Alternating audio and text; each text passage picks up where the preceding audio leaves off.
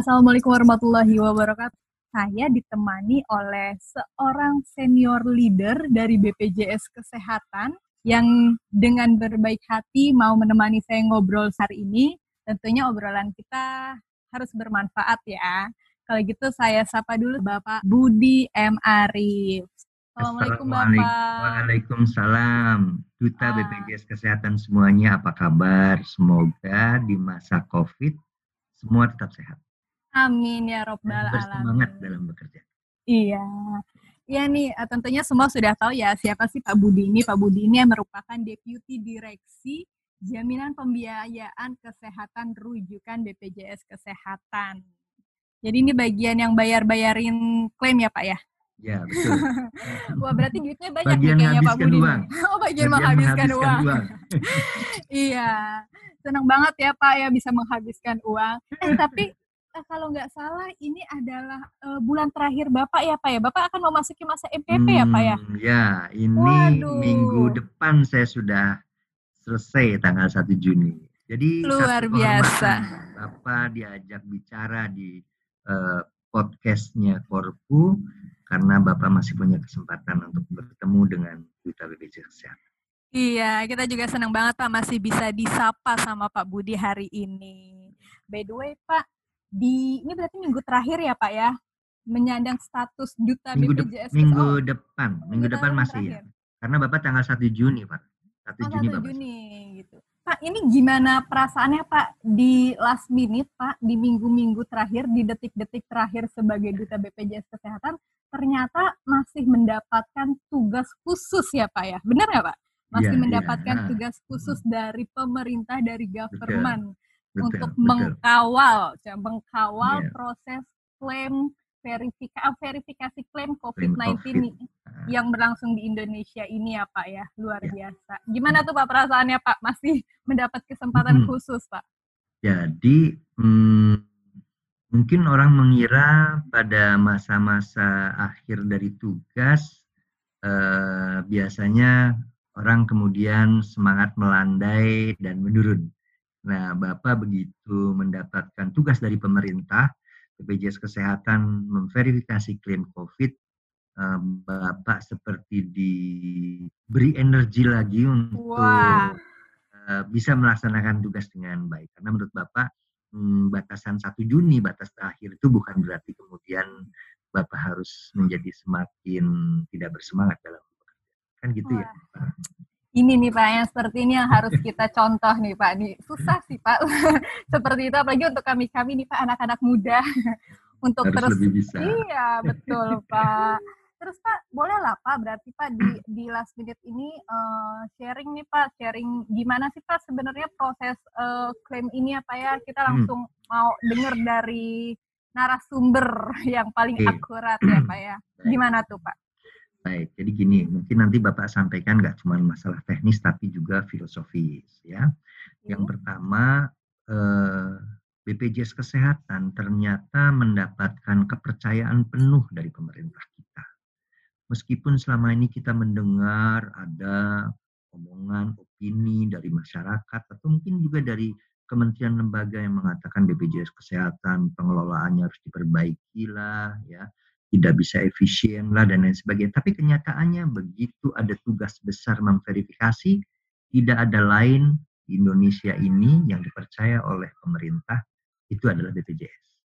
Jadi kalau kita mendapatkan tugas begini, jangan kita kemudian menganggap ini sebuah tugas baru, beban baru. Justru kita harus mensyukuri bahwa penugasan ini adalah wujud dari pengakuan pemerintah atas kredibilitas BPJS Kesehatan dalam hal melakukan verifikasi. Itu dulu filosofi itu.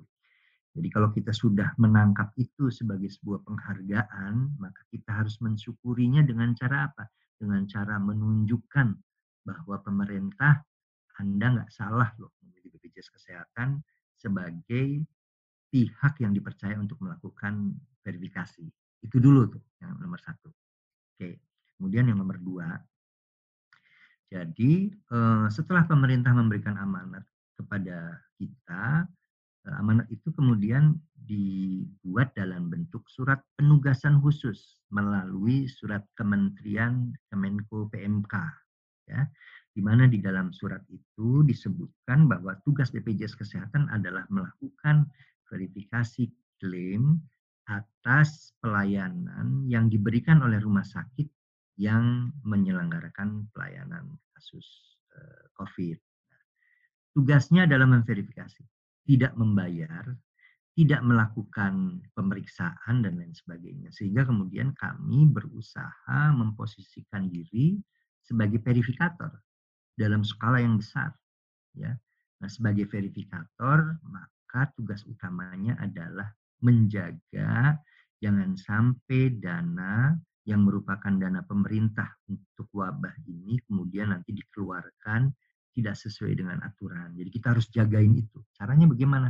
kita harus pastikan bahwa semua proses verifikasi itu dasarnya adalah regulasi yang ada. Nggak boleh verifikator kita kemudian mengambil keputusan atas dasar pertimbangan-pertimbangan mereka sendiri. Misalnya sekarang ini belakangan ini ada muncul, kenapa sih mesti pemeriksaan web berkasnya harus dilampirkan? Kan susah, nggak semua rumah sakit. Nah, BPJS Kesehatan dalam hari ini tidak boleh kendor dan mengatakan boleh deh, karena rumah sakit Anda Eh, kondisinya tidak memungkinkan pemeriksaan swab, maka tidak perlu dilampir, nggak boleh. Jadi kita tetap menekankan wajib. Nah, nanti bagaimana selanjutnya ada, apakah Kementerian Kesehatan bisa memaklumi atau tidak, itu kembalikan kepada Kementerian Kesehatan. Jadi poinnya adalah kita bersyukur kita mendapatkan uh, kepercayaan. Yang kedua, kita harus tunjukkan uh, rasa syukur kita dengan bekerja dengan baik. Nomor tiga, kalau kita sudah mendapatkan amanah, kita harus bisa menjalankan dengan penuh eh, kedisiplinan ya dengan menggunakan regulasi yang ada. Itu awalnya mungkin yang bisa Bapak ceritakan. Wah, jadi sebenarnya kita berbangga ya Pak ya, harus berbangga hati telah ditunjuk oleh pemerintah untuk mengawal untuk melaksanakan verifikasi ini ya Pak ya. Ya, betul. Nah, untuk berkas verifikasi ini sendiri, apakah ini hanya untuk peserta JKN saja, Pak? Artinya apakah mereka yang sudah terdaftar sebagai peserta JKN yang berkasnya kita verifikasi atau seperti apa, Pak? Atau memang hmm. untuk seluruh uh, seluruh penderita atau yang uh, terjangkit penyakit COVID-19 ya. ini? Ya, jadi uh, pemerintah dalam kondisi wabah benar-benar sudah bisa menunjukkan sebagai eh, pihak yang bertanggung jawab kalau menurut Bapak. Nah, buktinya apa? Buktinya pemerintah menjamin seluruh penduduk Indonesia tidak terbatas dia peserta JKN atau tidak. Bahkan warga negara asing pun kalau dia kebetulan sedang ada di Indonesia dan sakit karena serangan COVID itu pun dijamin. Nah, dengan demikian maka kita BPJS Kesehatan pada saat memverifikasi udah nggak perlu lagi ngecek ini ada nggak nih um, apa uh, su, uh, kartu JKN ya oh, aktif apa nih jangan-jangan nunggak nggak nggak pakai hmm. seperti itu dan berarti nggak boleh kita tolak ya pak ya siapa pun itu pokoknya nggak harus boleh. kita verifikasi ya pak ya nah okay. ada ada sesuatu yang berbeda nih antara verifikator JKN dengan verifikator uh, apa COVID kalau di verifikator CKN itu betul-betul semua di bawah kendali kita, kita juga kita yang memverifikasi, kita yang bayar. Jadi keputusan kita dalam melakukan verifikasi besar sekali pengaruhnya ke pembayaran. Tetapi di sini di uh, COVID ini kita hanya memverifikasi. Artinya apa yang diberikan oleh rumah sakit kita nggak boleh menolak, kita harus terima. Tinggal kita verifikasi aja. Lalu kita memberikan rekomendasi. Oh ini dispute oh ini layak, oh ini uh, apa tidak layak seperti itu. Oke Pak, ini sebuah tantangan ya buat teman-teman verifikator kita di lapangan ya Pak ya.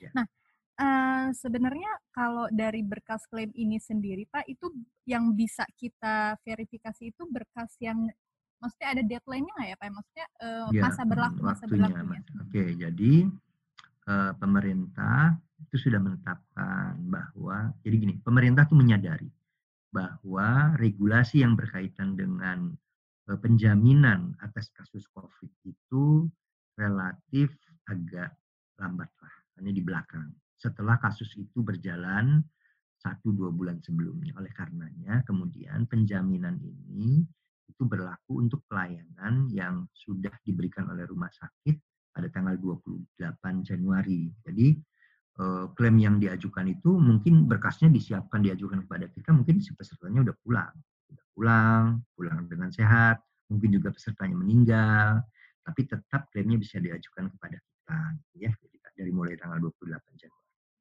Oke, berarti berkas yang dari tanggal 20 28 Januari sampai dengan saat ini dan itu uh, siapa pun baik itu adalah peserta JKN ataupun bukan itu harus berkasnya kita verifikasi terlebih iya. dahulu ya Pak ya. Betul. Nah, sekarang gimana Pak prosedur prosedurnya untuk uh, pengajuan klaim itu sendiri dan apa yang harus kita lakukan selaku teman-teman verifikator ini Pak?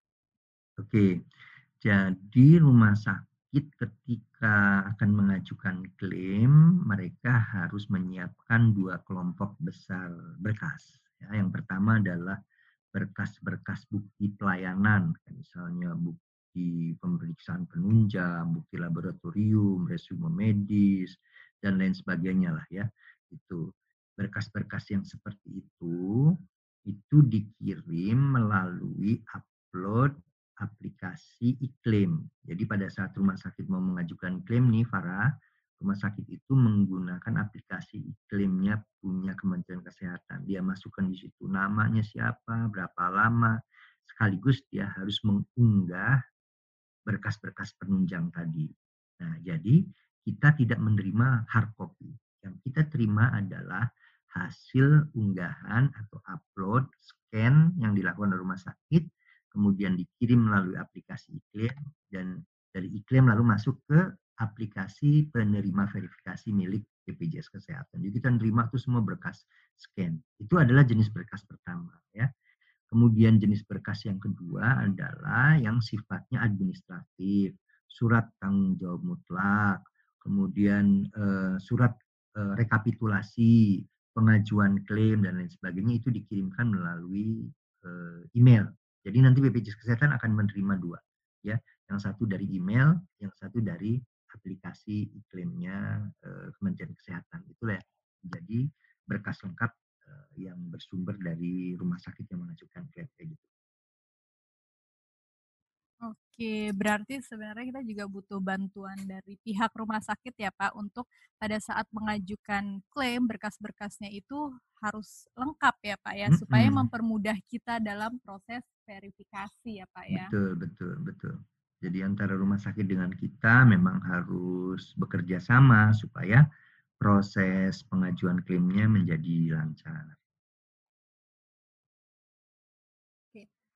uh, itu kira-kira gimana Pak? Kalau misalkan ternyata berkas-berkas yang sudah diajukan itu ternyata sebenarnya sudah dibayar pribadi oleh si pasien, itu hmm. apakah itu harus kita verifikasi juga atau seperti apa Pak? Oke ya, ini pertanyaannya bagus nih. Jadi Bapak dua hari yang lalu Vikon dengan KPK.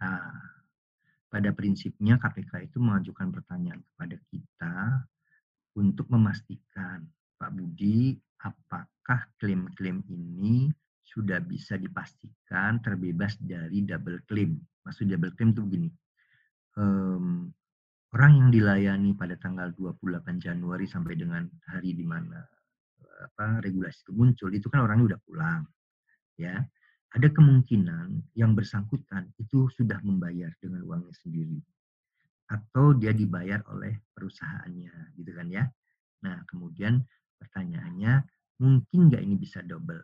Nah, e, jawabannya bisa double. Apabila apa? Apabila rumah sakit sudah menerima uang dari si pasien yang dibayar sendiri oleh dari perusahaan, tapi kemudian berkasnya tetap diajukan kepada BPJS Kesehatan.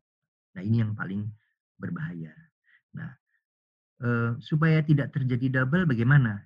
ya kita harus menyampaikan kepada rumah sakit, mungkin nanti dalam waktu dekat kami dengan KPK dan Kemenkes menyampaikan kepada Persi dan pada halayak bahwa rumah sakit harus mewaspadai, nggak boleh melakukan yang demikian.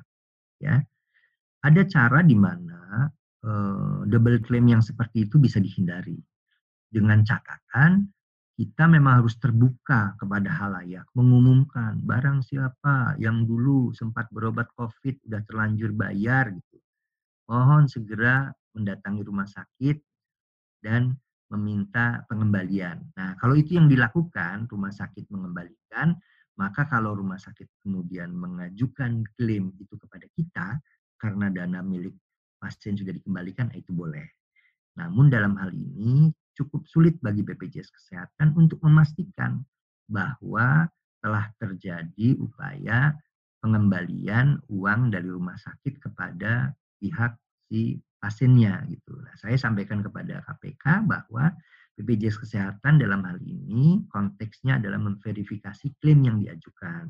Kalau misalnya ada potensi yang seperti itu, kita berharap KPK, Kementerian Kesehatan ya bersama-sama lah justru harus mengumumkan kepada masyarakat bahwa bagi mereka yang sudah pernah membayar eh, bisa mengajukan klaimnya kepada rumah sakit, uangnya akan dikembalikan karena rumah sakit akan dibayar oleh uh, pemerintah. Seperti itu.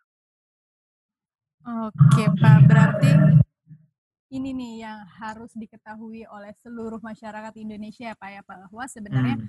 biaya pelayanan kesehatan untuk pasien penderita COVID-19 itu adalah ditanggung oleh pemerintah. Ya, ditanggung oleh pemerintah. Oke, Tetapi jadi, tentu gini hmm. Farah, itu juga harus hati-hati. Tetapi yang masuk dalam kriteria sasaran yang dijamin, contohnya apa? ODP. ODP-nya itu kalau dia usianya di bawah 60 tahun ada komorbid. Kalau di atas 60 tahun itu bisa tanpa komorbid, lalu PDP, lalu kemudian terkonfirmasi COVID. Nah itu. Kalau yang selain itu misalnya oh ada orang-orang tanpa gejala gitu, itu enggak, enggak dijamin ya seperti atau ODP masih muda, enggak ada komorbid, eh, minta dijamin atau orang kemudian secara bersama-sama datang ke rumah sakit diperiksa uh, rapid test atau swab gitu, kemudian ditagihkan kepada pemerintah itu nggak bisa seperti itu, karena dia harus memenuhi dulu kriteria yang tadi. Seperti itu. Oke, berarti tetap ada kriteria khusus yang diberlakukan ada. ya Pak ya. ya nah, ya. kita uh, eh, BPJS sendiri butuh berapa waktu sih Pak, berapa lama untuk uh, ya? memverifikasi berkas tersebut? Ya, jadi SLA-nya sudah ditetapkan. Kita sendiri yang membuat statement itu dan sudah disampaikan kepada Kementerian Kesehatan. Kita minta waktu tujuh hari. Tujuh hari itu dari mulai menerima berkas, kemudian menghitung berkas, memverifikasi, mengkonfirmasi kepada rumah sakit, dan menyampaikan berita acara hasil verifikasi kepada Kementerian Kesehatan itu tujuh hari. Nah, jumlah tujuh hari itu jauh lebih singkat dibandingkan dengan klaim uh, verifikasi klaim JKN karena verifikasi klaim JKN itu bisa sampai dengan 15 hari sampai keputusan nilai uh, rupiah yang akan dibayarkan itu 15 hari. Jadi kita ini tujuh hari itu 50 persen lah. Dan ternyata Farah kenyataannya uh, ketika kami cek berapa durasi teman-teman di lapangan itu mampu menyelesaikan verifikasi, pada umumnya itu di bawah enam hari. Jadi luar biasa teman-teman. Di bawah enam hari itu sudah selesai. Sangat wow. jarang sekali yang tujuh hari. Itu luar biasanya kita. Ya mudah-mudahan eh, hasil verifikasinya pun berkualitas. Ya. Luar biasa berarti apa? Berarti nggak salah nih Pak, BPJS Kesehatan ditunjuk pemerintah untuk mengawal proses iya, verifikasi berkas ini apa ya? Ternyata salah. dari SLA yang ditentukan tujuh hari kita mampu untuk iya. melaksanakan nggak sampai tujuh hari, luar biasa. Betul sekali, nah, itu harus bangga semua, ya, iya. ya, bangga. dan dipertahankan. Oke, nih Pak, sebenarnya sih saya masih pengen ngobrol banyak nih Pak tentang klaim ini, cuma rasanya eh, pastinya teman-teman Duta BPJS Kesehatan, khususnya teman-teman verifikator yang mendengarkan podcast ini, Pak. Setelah hmm. tahu ada tema ini, saya rasa teman-teman langsung menghubungi Bapak langsung deh, Pak, karena ingin tahu lebih detail. Karena kalau saya bahas detail di sini, nanti uh, ini, Pak, terlalu panjang durasi kita ya, yeah. Pak, ya. Oke, mungkin Bapak mau titip pesan aja oh, terkait boleh, dengan Pak. COVID ya. Jadi, Silakan, Pak. Uh, pertama, uh, dalam kita bekerja, yang kita lakukan harus sesuai dengan amanahnya. Amanahnya adalah memverifikasi itu yang pertama. Yang kedua, Tidak boleh sampai terbentuk persepsi masyarakat atau e, mitra kerja kita yang menganggap BPJS kes, apa sulit menerima klaim bahkan menolak-menolak. Jadi nggak boleh. Semua klaim itu diterima ya. Justru kompetensi kita ini adalah nanti melakukan verifikasi atas berkas yang kita terima dari rumah sakit dalam kondisi apa pun juga yang diberikan oleh rumah sakit. Lengkap berkasnya, kurang berkasnya, salah berkasnya, itu semua kita terima. Justru kalau kita nanti bisa menemukan ternyata ada yang kurang, ada yang salah, di situlah kita kelihatan mempunyai kompetensi. Jadi saran Bapak seperti itu, tetap profesional melakukan verifikasi, namun tetap juga dianggap tidak mempersulit rumah sakit. Ya. Iya, terima kasih Pak. Tapi itu kan e, adalah pesan Bapak hanya untuk teman-teman verifikator ya Pak. Rasanya nggak iya. adil nih Pak. Oh, Karena iya. Bapak sesaat lagi akan meninggalkan e, secara bangunan nih Pak meninggalkan. Tapi saya tahu, saya yeah. yakin pasti hati Bapak tuh ada di BPJS Kesehatan. Oh ya, iyalah. Pak. Jadi boleh dong Pak satu lagi pesan untuk e, kami okay. seluruh duta BPJS Kesehatan nih dari Pak Budi. Gimana? Pesan ya. Bapak ini kan masuk ke perusahaan ini dari mulai Askes tahun 95 Kemudian tahun 2000 Bapak selesai berarti berapa tahun tuh? 20 eh 25 tahun ya. 25 hmm. tahun. Bapak tahu persis perjalanan dari mulai Askes sampai dengan BPJS Kesehatan. Dan Bapak bisa menyimpulkan bahwa kita ada pada perusahaan yang tepat. Kenapa demikian? Karena saya dalam perjalanan ini saya juga membandingkan dengan perusahaan-perusahaan lain. Tempat teman-teman saya bekerja, tempat saudara saya bekerja, ya apalagi dengan ASN kita jauh lebih baik dari semua aspek. Dari sisi manajemen um, peduli kepada kita sebagai um, duta BPJS saya kira udah nggak perlu diragukan lagi. Dari sistem yang ada sistem pendidikan sistem karir ya kemudian sistem penjenjangan menurut saya BPJS Kesehatan termasuk yang terbaik oleh karena itu tidak ada alasan bagi kita untuk mensyukuri telah dapat kesempatan bekerja di BPJS Kesehatan. Sementara orang-orang di tempat lain untuk mencari pekerjaan saja sulit. Yang sarjana juga banyak yang masih menganggur. Kalaupun mereka bekerja, mereka bekerja di tempat-tempat yang tidak sesuai dengan latar belakang pendidikan, dengan kompetensi. Jadi satu poin yang Bapak pesan adalah jaga BPJS Kesehatan sebagai tempat terbaik yang bisa memberikan nafkah dirimu dan keluargamu. Jadi kalau kita bicara soal saya ingin memberikan yang terbaik kepada anak istri saya, kepada suami dan anak-anak saya, maka syaratnya adalah jaga BPJS Kesehatan. Jangan rusak BPJS Kesehatan. Yang pertama. Yang kedua, karena sistemnya sudah bagus, maka untuk bisa naik ke jenjang karir lebih tinggi, modalnya hanya bekerja dengan baik tidak perlu itu adanya misalnya main-main kita minta supaya dapat perlakuan istimewa nggak ada. Yang harus dilakukan bekerjalah dengan baik. Kita semua seperti antrian panjang yang berbaris menunggu panggilan untuk jenjang karir berikutnya. Dan panggilan itu hanya akan bisa diberikan kepada mereka-mereka yang berprestasi, yang nyata-nyata sudah bisa menunjukkan kinerja yang baik ya kepada perusahaan. Yang nomor tiga, kalau kalian ingin sukses menjadi pemimpin di BPJS Kesehatan paling tidak, maka yang harus kalian lakukan adalah kalian harus menjadi staf yang baik dulu sebelum menjadi pemimpin yang baik, gitu ya. Kemudian yang keempat, begitu kalian ada pada posisi sebagai pimpinan dan punya staf, maka perlakukanlah staf Anda seperti Anda juga ingin diperlakukan oleh pimpinan kalau itu yang Anda lakukan, insya Allah kalian akan bisa menapaki karir di BPJS Kesehatan dengan baik. Dan yang terakhir tentu kita mohon kepada Allah, karena setiap orang itu mempunyai garis rizki takdir yang berbeda-beda. Ya, kalau ada teman kita karirnya lebih baik dari kita saat ini, bukan berarti dia mengambil jatah kita, tapi dia memang sudah ditakdirkan di tempat itu. Dan kita pun harus berusaha keras mudah-mudahan kita juga bisa lebih baik dari teman kita kalau kita bekerja dan berdoa. Itu Farah.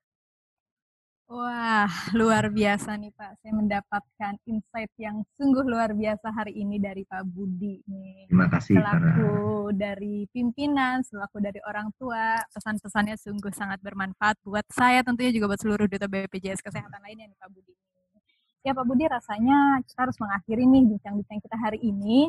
Sekali ya. lagi kami mengucapkan terima kasih Pak Budi Sama-sama. atas sharingnya hari ini. Terima kasih Sama-sama. juga selama ini telah menjadi pimpinan kami dan selamat memasuki masa MPP ya Pak ya sebentar Terima lagi kasih. ya Pak ya. Mohon doanya ya Bapak iya. diberikan kesehatan. Amin. Ya. Semoga sehat selalu Bapak dan Amin. keluarga. Terima kasih Amin. Bapak. Sama-sama. Sampaikan salam Sama-sama. juga ya Pak buat keluarga. Semoga Insya Allah. semuanya. Amin. Amin. wabarakatuh. Waalaikumsalam warahmatullahi wabarakatuh. Terima kasih.